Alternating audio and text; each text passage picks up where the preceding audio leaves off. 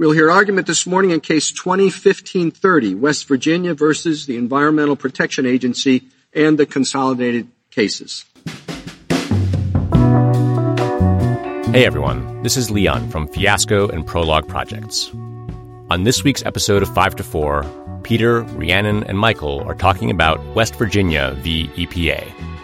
In this case, the Supreme Court took up whether or not the EPA has the right to favor cleaner energy sources under the Obama administration's Clean Power Plan. But kind of like the quirky thing about this mm-hmm. is it's connected to policies that are not even in place right, right, now, right? Exactly. The policy was immediately challenged in court by the energy lobby. And when the Trump administration came into office, it was abandoned. The court heard the case anyway, despite the issue being moot and ruled against the EPA. This is 5 to 4, a podcast about how much the Supreme Court sucks.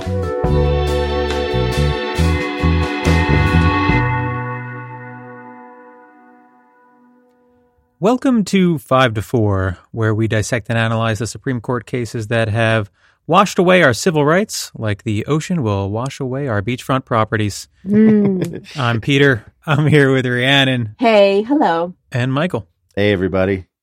Yeah, I, I like to imagine that um, if I do have kids one day, I can like take them, you know, snorkeling by my my old house. you know? because Miami will be underwater. Yeah, my, all of South Florida will be underwater, but it will be a sick dive. It'll be yeah, yeah. you'll be snorkeling and seeing like high rise buildings. Yeah, Today's case: West Virginia v. EPA. This is a case about the steps that the EPA, the Environmental Protection Agency, can take to mitigate climate change. There was an EPA regulation proposed by the Obama administration in 2015 that would reduce carbon emissions through what's called generation shifting. Generation shifting is essentially a way for states to prioritize greener energy sources within their energy grid by shifting energy production away from high emission plants and toward low emission plants.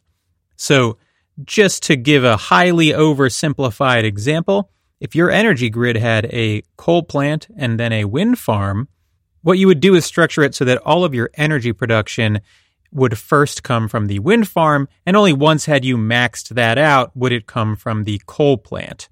It's essentially just a way of like prioritizing greener energy sources within your energy grid.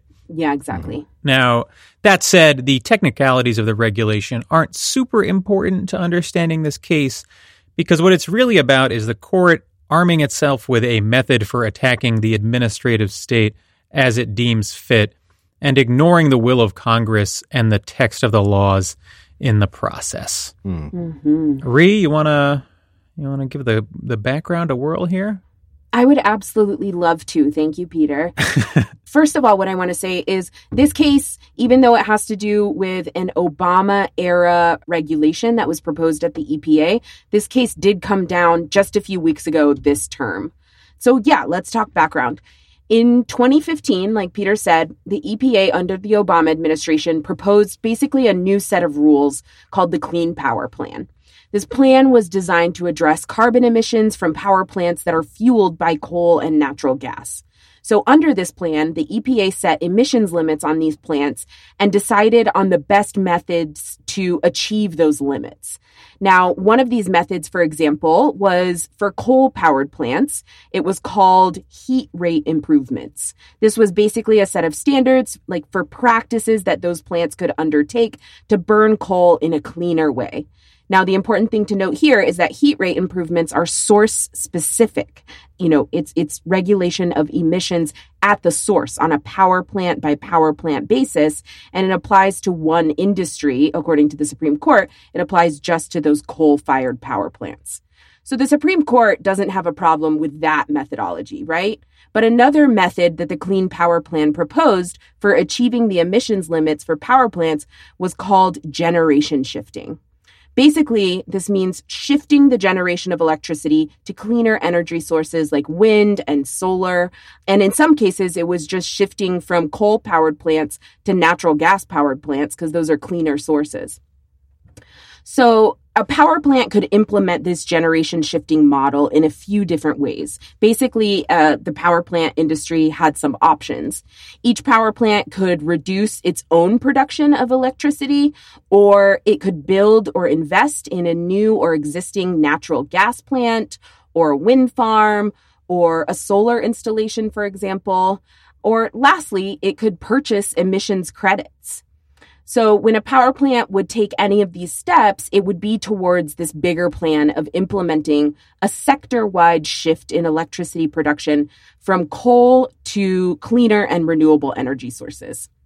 So let's talk really quickly, though, about an important point. Hmm. Let us note that the Clean Power Plan was literally never in effect. The Supreme Court blocked immediate implementation of the plan in 2016. And then when the Trump administration took over, they repealed the plan themselves. They're not going to implement that. So what's more, the metrics set by the EPA in the Clean Power Plan have literally already been met. So even if it were implemented today, these power plants would have to do literally nothing. Mm. I think it's important to just highlight this up top because it's important that the Supreme Court is inserting itself here in a case that is literally moot. Yeah. There is no controversy, there is no case here. Right. So let's talk about the law. And the fundamental question here is Does the EPA have the authority under the Clean Air Act to pass this regulation?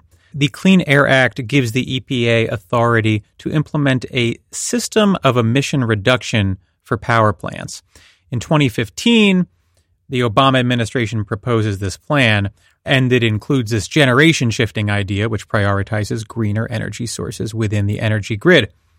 Never actually implemented, like just said, but in 2019, the Trump administration proposes their own regulation, which includes a bunch of industry friendly bullshit, yeah. but also takes the position that the CPP, the Clean Power Plan, the Obama administration rule, exceeded the EPA's authority.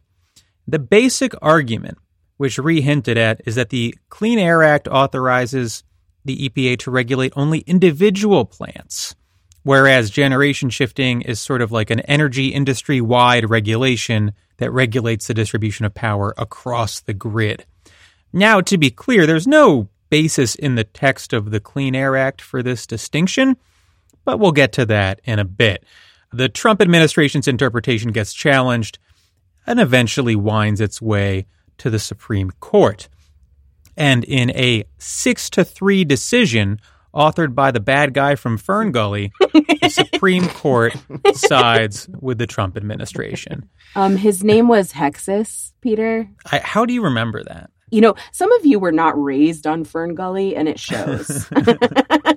I remember being very young and very scared of uh, of Hexxus in yeah. Fern Gully. Very scary yeah. dude yeah, climate change is fucking scary. I don't remember Fern Gully that well, to be honest, which is, you know, I should. It's a classic. Actually have a, revisit. a family member who worked on it, so I should. Mm-hmm. So let's talk about the legal arguments made in the opinion a bit. And first, we should talk about mootness. Uh, and Reed just mentioned it, but it, it's worth going going over this a bit here. Yeah, yeah. Mootness is the idea that if an issue has been functionally resolved – the court should not hear the case, right? There's no case anymore. There's no dispute. Mm-hmm. Like if I'm suing Michael because he owes me $1,000, but then he pays me the $1,000, the case is moot, right? No need for a lawsuit. Issue resolved. Yeah. Now, similar to the concept of standing, which we've talked about quite a bit, our position is that generally speaking, mootness is sort of a bullshit doctrine, too flexible to be useful in most cases. But to the extent it means anything at all, this case should have been dismissed as moot, right? right. Yes. There's nothing to decide. At all. Right. I mean, the Clean Power Plan was never in effect. There is no plan to put it into effect. All of the emissions metrics have been met, so even if you put it into effect, it would not create any obligations on anyone. It is quite literally nothing more than words on a piece of paper at this point. Mm-hmm. The only reason to hear this case is to use it as an excuse to attack the administrative state. So, on to that. What's important to understand here is that there is a long standing rule in the law where courts defer to administrative agencies' interpretation of statutes. In other words, Congress passes laws that delegate authority to administrative agencies. Agencies then interpret those laws to pass regulations. So courts are supposed to defer to agencies in how they interpret those statutes because the agencies have all the relevant expertise and courts do not, right? Right. Mm-hmm. This is known as Chevron deference, named after a case from the 80s. And it has long been a thorn in the side of conservatives who would have, who would of course like to pare back the scope of administrative agencies' power because they, they hate regulations, right? Yeah, they don't like rules. Mm-hmm. Well, they don't like these types of rules. right. Yeah. yeah. Good point. So, what the Roberts Court has done is sort of carve out a huge exception to this tradition of deference called the major questions doctrine. We've talked about this before, but essentially, the argument goes if the issue is one of, quote, vast economic and political significance, a so called major question, then the court will not defer to the agency, but will instead do a strict analysis of the agency's power. So here they say that the question of emissions regulations is a major question, right? It's a big, important question, and they will not defer to the EPA's interpretation. Now, worth noting, there was some discussion, I think, at oral argument where the argument was made like, is generation shifting really like an issue of vast political and economic significance? Right. And I believe it was Alito who was sort of like, well, maybe not in and of itself, but the sort of broader question of whether you can do these industry wide regulations is a major question, which is sort of a way of another way of saying, like, well, no, it's not a major question, but what if it was? Right. right. But let's just say it is so that we can rule That's on right. this. Right. Yeah, which I think, you know, really gets to how fuzzy the major questions doctrine is. And and by fuzzy what I mean is bullshit, right? How bullshit it is. Like this is a doctrine that only has use when the statute clearly allows the agency to do what the agency is doing because if there's ambiguity about that right like if it's if it's not clear the court can rely on that instead they have to rely on this stupid doctrine that they made up Right. There are other doctrines that can sort of not get around deference, but in, in situations where like the delegation of authority from Congress to agencies is not at all clear, right? It's like really genuinely questionable. right The court can already deal with that. Yeah. Just basic statutory interpretation, right? exactly normal statutory interpretation they can say we've read the statute and it does not give you this authority right like the problem here is that the statute just does right the, statute does it says that you know the epa has to come up with the best system for regulating emissions right system is a word they use Right. there's sort of no two ways about this. Any normal reading of the statute demands that uh, the Clean Power Plan is just well within EPA's, you know, powers, Right. Their, their wheelhouse. It's they do stuff like this. Cap and trade is a, is a normal part of their powers. This is all like very just ordinary. It's like hard to emphasize. Yeah. Yeah. Yeah. And, and so, yeah, the major questions doctrine is is the conservatives' way of getting around that, of saying, well, but we don't like that. That's the only role it, it has to play is when the statute authorizes agency action that the conservatives do not like. They use this made up doctrine to say, well, no, Right. Yeah. We're going to rewrite the statute. Exactly. And, you know, I mean, we talked about this in past major questions cases from the past year, but like, could there be a more obviously fake doctrine? Like, okay, we'll defer to agencies unless it's an issue of uh, vast political and economic significance. What does that mean? Fuck should I know? I mean, who could possibly know what that means? Right. Yeah. Whatever I say it means. Yeah. Exactly. And see how the interplay between the different branches of government is happening. The Supreme Court is literally saying, if this is an important question to us, we're inserting ourselves here, right? Right. Right. If it thinks that a statute is big enough, important enough, you know, monumental enough, sweeping enough, well, that's when this self important Supreme Court says, oh, we'll step in, right? Right. This is a question for the Supreme Court. Exactly. Yeah. We got to figure this one out for everybody. I mean, I think it's worth noting like the Clean Air Act deals with major questions because pollution and climate change are major issues, Right. which is why it delegated massive power to the EPA. Exactly. Yeah, it's also why Congress passed a law, right? Yeah, like Congress definitely thought this was a major question. That's why they did this. Right. That's why they gave the EPA power to do these things. Like, like it's it's Yeah. crazy making. It's like absolutely crazy making. It's so fucking stupid. All right. So that is how the court gets around having to defer to the EPA here. But, you know, we still need to interpret the statute, right? We're just not deferring to them when we do. So the statute seems to grant the EPA broad authority to implement the best system of emission reduction.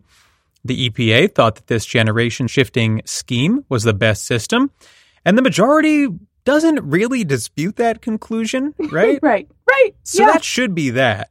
But instead, what they do is they say, well, look, this generation shifting thing, it's like a bit newfangled, don't you think? Mm-hmm. Yeah. So even if it fits within the clear language of the law, we don't really think that that's what Congress meant Yeah. when they passed the Clean Air Act. Literally, like, get off my lawn jurisprudence. You know. So Mhm. even though the Clean Air Act gives the EPA broad authority to regulate emissions, and indeed, even though the intent of the law is to grant flexibility to the EPA to handle new concerns and new technologies, the court says, like, well, sure, but in our opinion, it shouldn't cover this. Mhm. And that's basically what their what their analysis is.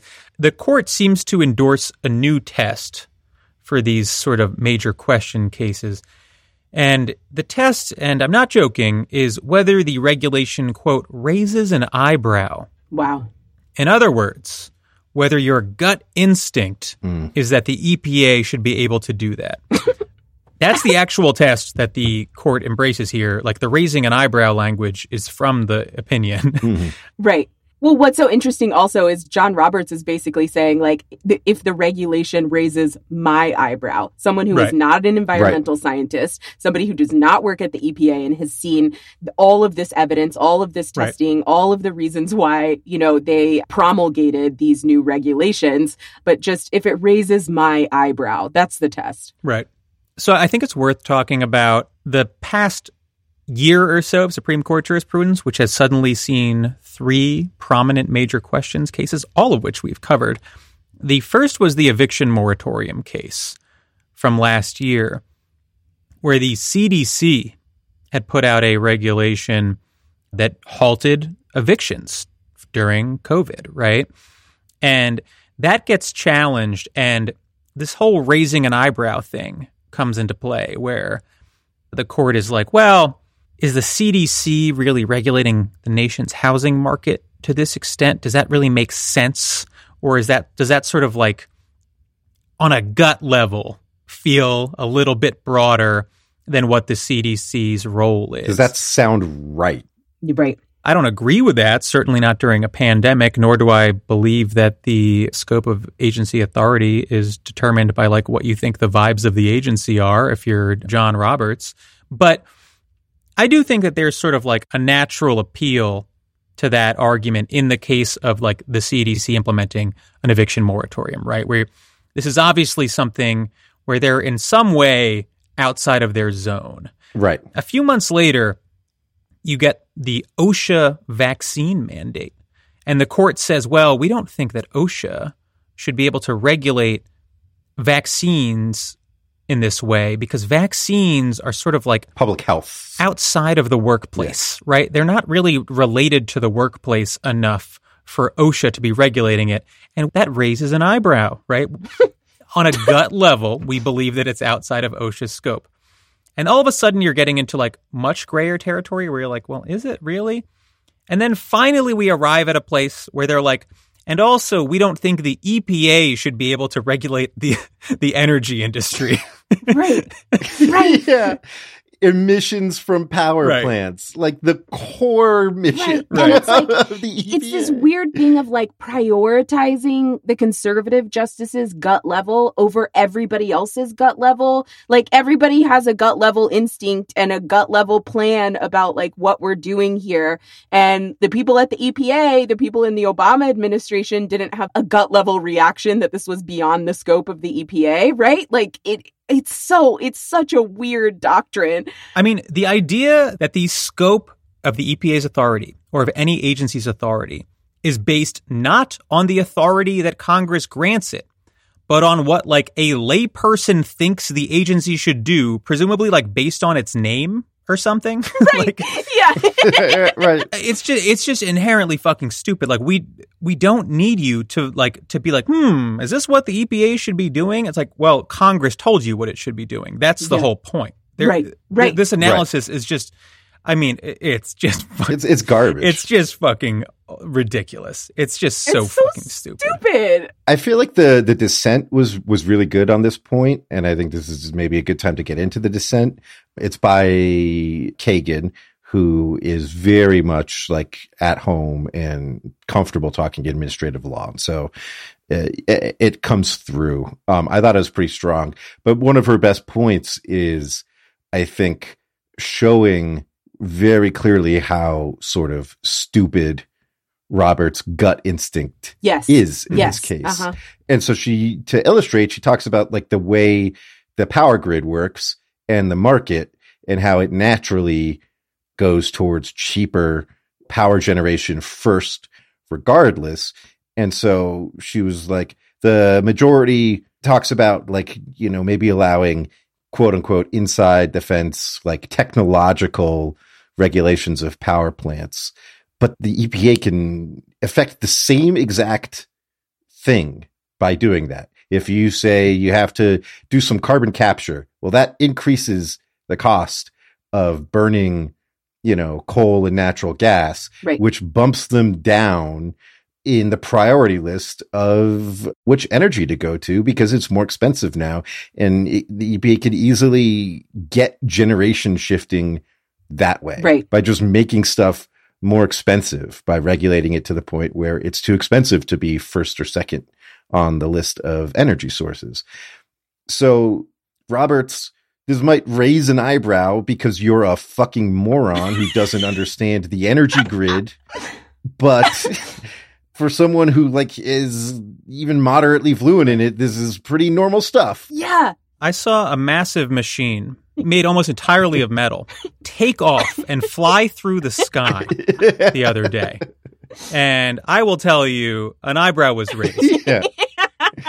How is it doing that when it's heavier than the air? Yeah, that's that's a good question. A second it goes on the ground. when you think about it, how do birds do it? You know? Yeah. Beats me. Fucking magic. It raises an eyebrow. This is a major question. It raises we gotta an talk eyebrow. About it. yeah.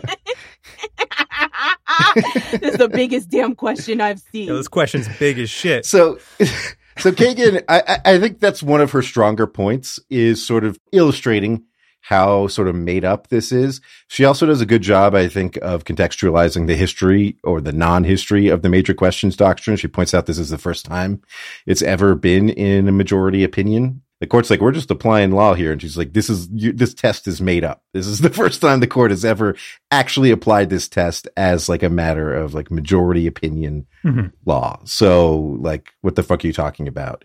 And then differentiating like Peter just did with like the OSHA and vaccine stuff and agencies maybe stepping out of their lane. So she's very good on the history, very good on this sort of lawlessness of this.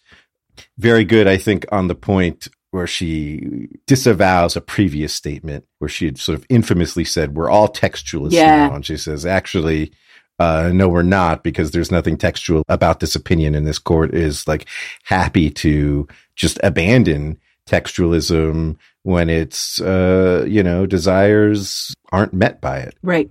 Right. Yeah. But also maybe like don't publicly announce that we're all textualists, like you're completely biting Right, on their right. bait. And then get duped. Yeah. And then they immediately reveal that Right. they're actually not. You just got had. Yeah. I mean, I think this illustrates how badly duped so many libs were, but it's at least gratifying to see them be like, yeah, that was some bullshit. Yeah. Yeah. Textualism bullshit. And this is Right. Yep. bullshit. So yeah, it's a good dissent. It's a it's a strong dissent. It's well written. It's uh, I think if you're interested in admin law, you should you should definitely read it. Yeah. Yeah, I think it's also worth noting Gorsuch files a concurrence here, not really saying much, but he's been a big proponent of the non delegation doctrine, which is the idea that Congress's ability to delegate authority to agencies, to administrative agencies, should either be eliminated or more realistically pared back in some significant way. And then this concurrence is just sort of like his victory lap, being like, okay, so like this isn't quite non delegation Yeah. but it's close, right? Mhm. Like we've basically um, sort of replicated it by another name. So big pat on the back for me. Kagan has like a little snark, I think, for Gorsuch. She drops in a footnote where she says the majority opinion at least addresses the statute's text, mm, though she takes issue with it. She says the concurrence, by contrast, concludes the Clean Air Act does not clearly enough authorize EPA's plan without even citing the statutory text. Nowhere will you find the concurrence ask, what does the phrase best system of emissions reduction mean? So much for quote unquote beginning as we must with a careful examination of the statutory text. I mean, that's as close as Elena Kagan will ever come to calling someone uh, totally full of shit.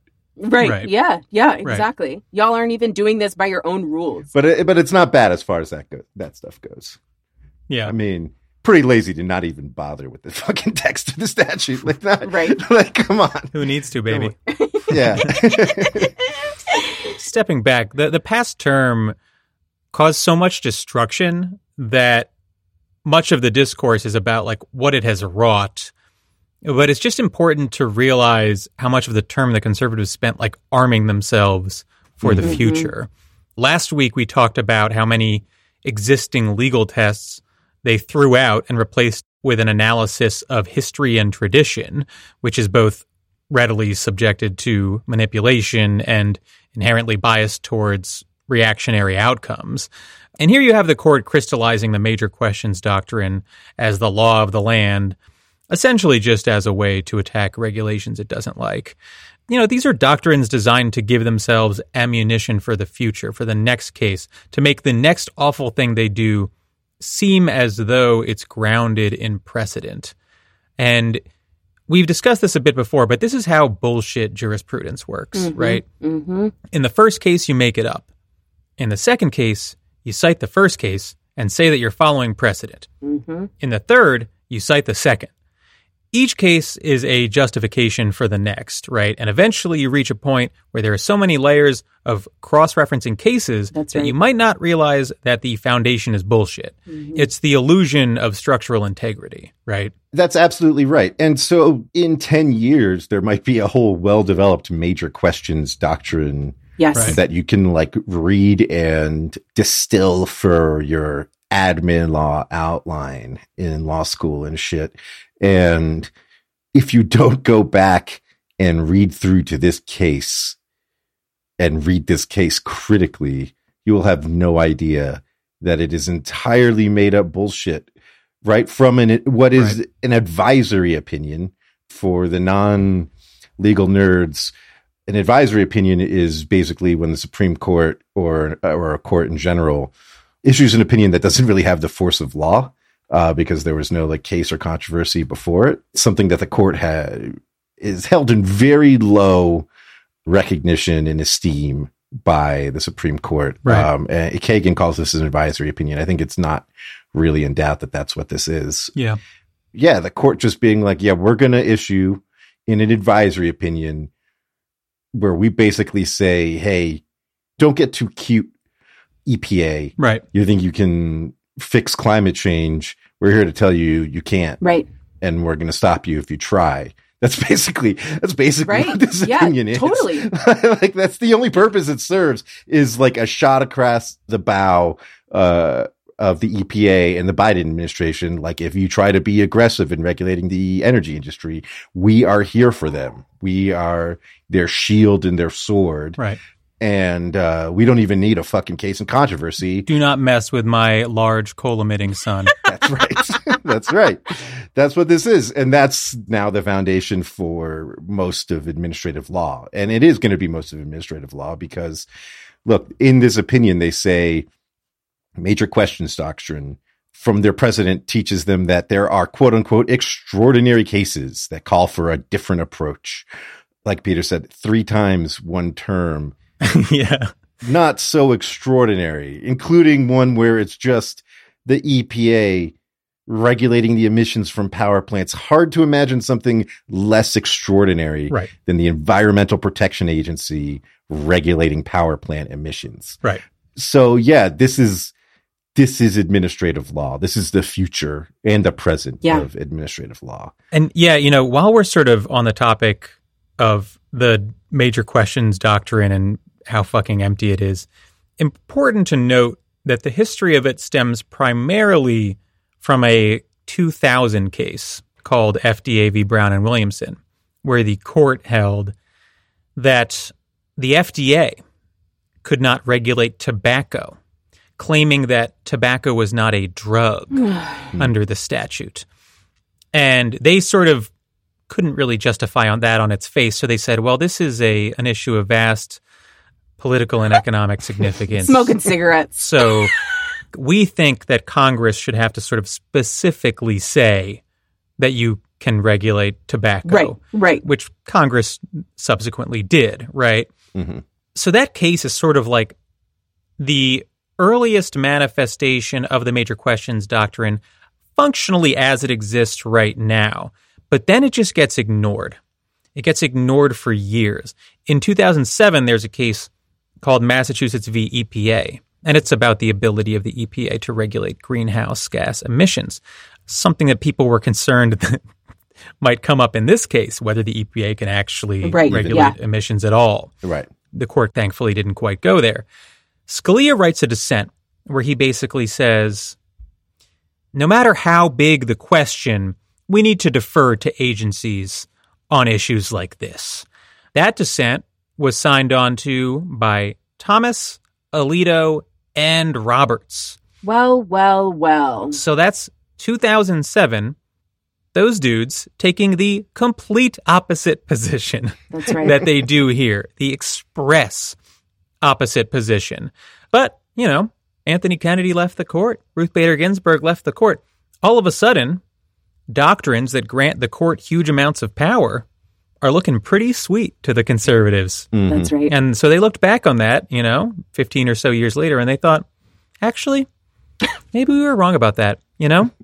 Yeah. We've been really harsh on the major questions doctrine, and maybe it's our best friend. Actually, this does raise my eyebrow. yeah.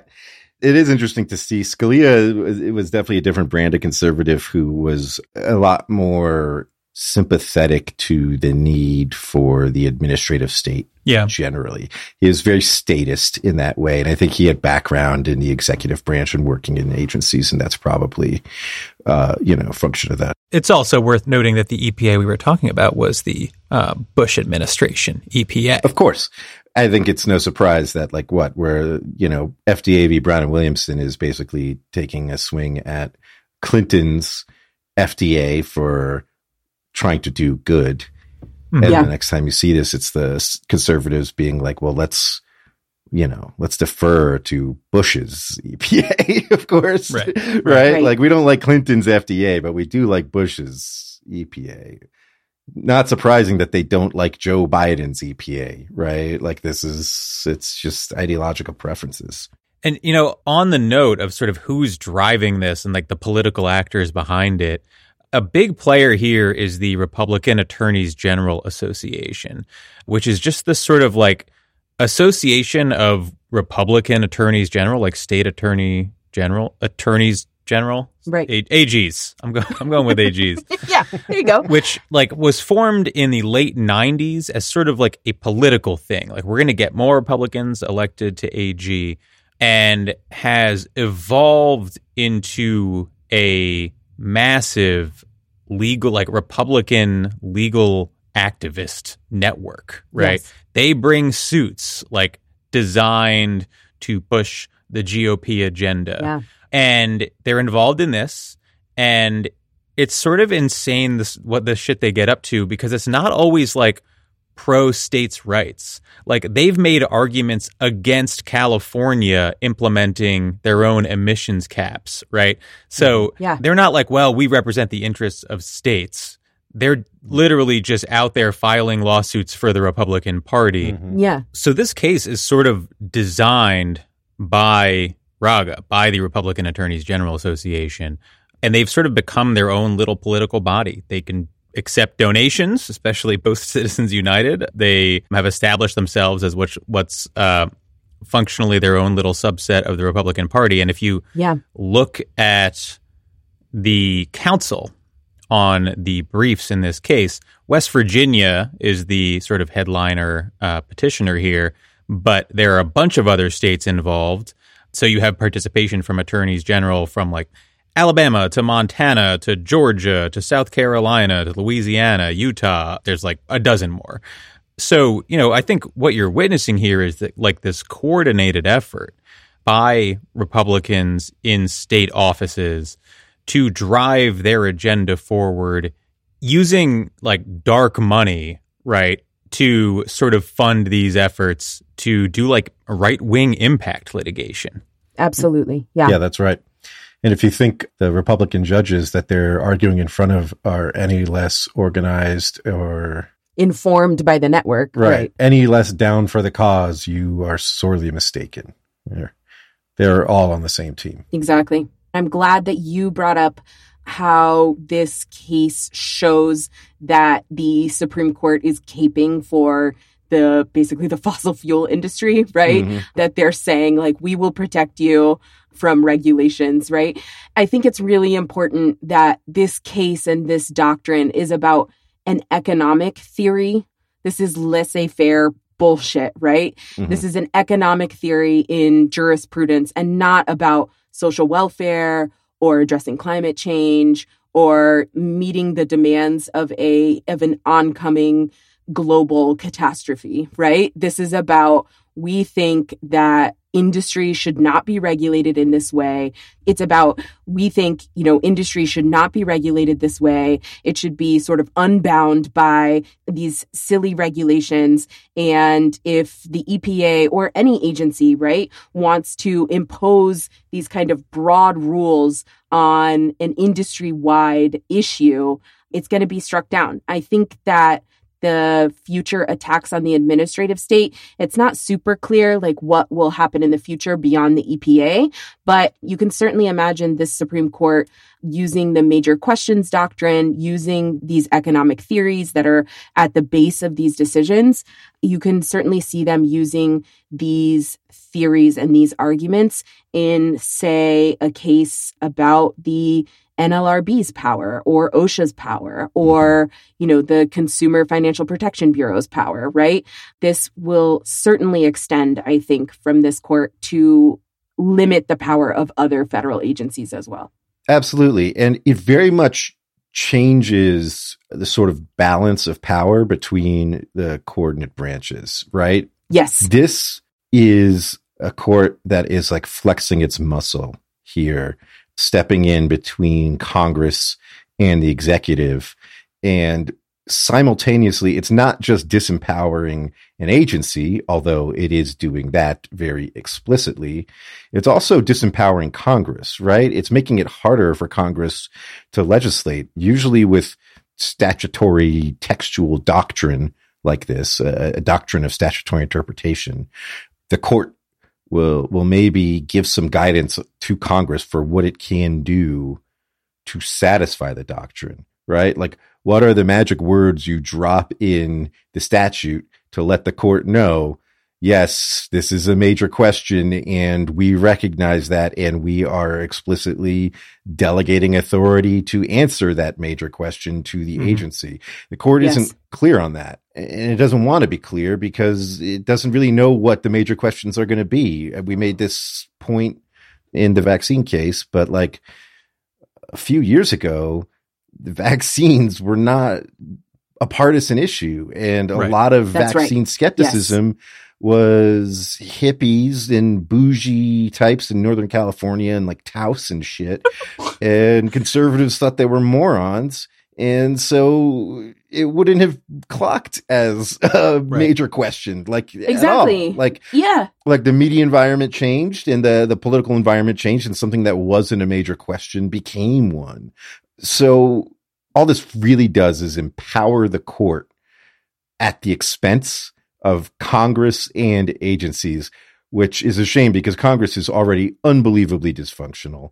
Writing laws is already extremely difficult in agencies which are like in, in some sense the most functioning part of our government are already like very slow and, and bogged down by you know the administrative procedure act and all these things that they have to do to you know comply with the law which is good but this is just making their job harder and, right. and making their effectiveness uh, worse. And you don't have to wait to see how states and other litigants are asking the court to extend this major questions doctrine and limit the power of federal agencies. You see it already. Texas, my fucking home state, uh, mm-hmm. has filed a lawsuit against the Biden administration over Joe Biden's executive order that hospitals, doctors have to perform at least emergency abortions and are protected in doing so.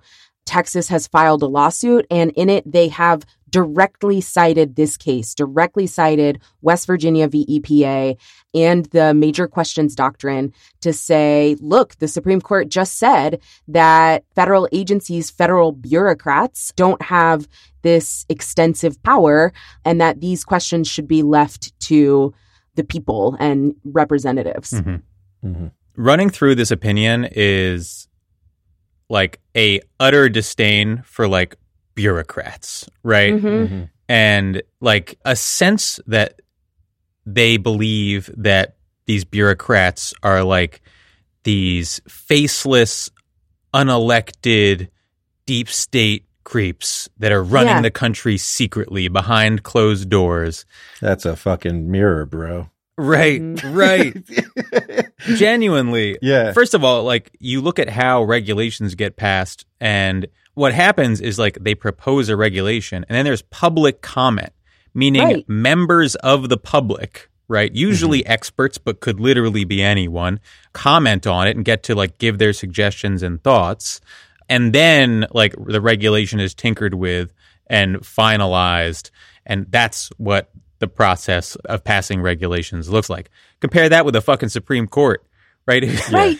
it's such a fucking joke, but like they're just sort of like passing along these like long held conservative fears of like bureaucrats, right? Bureaucrats right. are in the way of business and shit mm-hmm. like that. It's mm-hmm. fucking embarrassing. Comparing the justices to agencies and the notice and comment process is like I mean, how how dope would it be if you got to publicly comment on Supreme Court right. drafts? Yeah. I mean, one time the public got a look at the drafting process and everybody had a fucking meltdown. Right. But it would be it would be affirmatively good if drafts of opinions were circulated and law professors and publications you know it got written up in the new york times and there was like public response I, I don't know. Just off the top of my head, I actually think that might be good. I think yeah. that yeah. might be good. I, I there's a little half baked, obviously. But, yeah. Uh, well, I, I, mean, it's when an administrative agency puts out a regulation. There's like a period of public comment.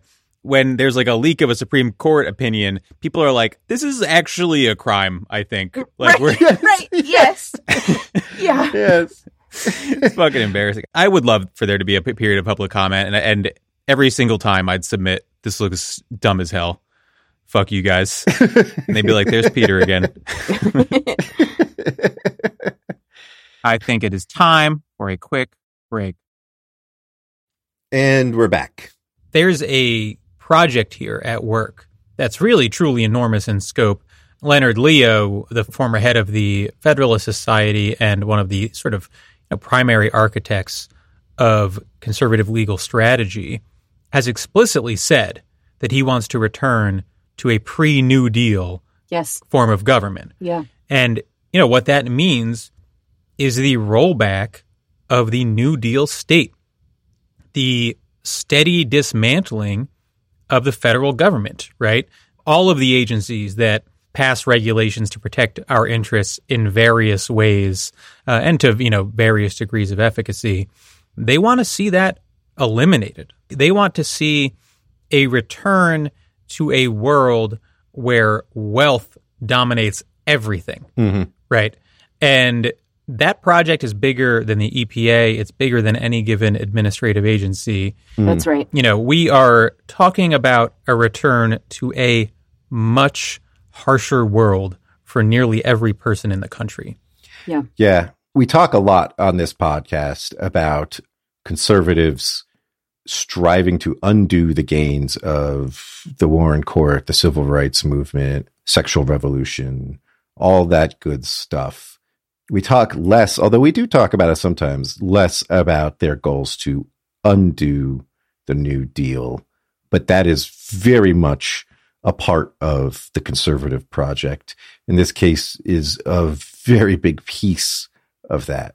The dismantling of the administrative state is the effort at rolling back the New Deal as much as possible. And that is a lot of what we can expect in the next 10 to 15 years uh, if the composition of the court doesn't change. We've talked a lot about how their goal, the conservative legal movement's goal, has been to attack the wins of the Warren Court. Um, but now that is essentially in hand, right? Right. And so you will see them start to move towards different targets, and What's next? and the Yeah. sort of next obvious target is the New Deal. Yeah. And just to to hone in on climate change as we wrap, I feel like the thing that's so depressing about this case is that like all we're talking about is some little ticky tack regulation that was never implemented and like wouldn't do anything if it was, right? It's not like this is the Green New Deal, right? We have this like pathetic milk toast administration that has no interest in implementing the kind of climate change legislation that we actually need, even if it could get it through Congress, which they can't, right? Mm-hmm. And then lurking in the background is the Supreme Court throwing this case at us just to like remind everyone that if by some unparalleled miracle we do do something to address climate change, they'll be there to strike it down. Yeah. Right? Yeah. It's just fucking, just bleak. This is why the Zoomers are going to rise up and, and kill us. And we deserve it. yeah. It's not our fault, Zoomers. Please bear us. I think the the boomers and the greatest generation, Jesus Christ, the Dems are old, who like run the Democratic Party. I don't think they really appreciate like, how much this encourages people to just lose faith in democracy and democratic politics, small d and large d democratic politics. Like, Mhm. Yeah. what is the fucking point, right? Like, honestly, like what what are we talking about here? Yeah. Right. Like you can't Right. even have the balls to say, well, yeah, we will go to the bat for your future against the Supreme Court. We don't think what raises an eyebrow for John Roberts is so important that it's worth sacrificing the entire bread bowl Midwest. Right, right. Right, to drought. Smart climate policy. Right. Yeah. Millions of people to famine and all of Florida to flooding and whatever, right? The Southwest to fires. Like those, those things are more important. That's not the case for the current party. And it makes electoral politics seem like a joke. Yeah. Well, you'll be eating your words, Michael, when they uh, give us vouchers for snorkels. Uh,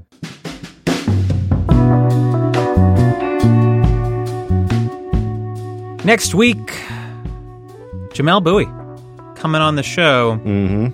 and talking about the Democrats, Talk about what I was just talking about. specifically about the Democrats' response to the modern Supreme Court. And we're going to give them a rating out of 10 and how, how well they're doing. Hot or not. Follow us on Twitter at 54pod. Subscribe to our Patreon, patreon.com slash 54pod, all spelled out. Premium and ad free episodes, special events, access to our Slack, all sorts of stuff. We'll see you next week. Bye, everybody. 5 to 4 is presented by Prologue Projects. Rachel Ward is our producer. Leon Neyfakh and Andrew Parsons provide editorial support. Our production manager is Percia Verlin, and our assistant producer is Arlene Arevalo. Our artwork is by Teddy Blanks at Chips NY, and our theme song is by Spatial Relations.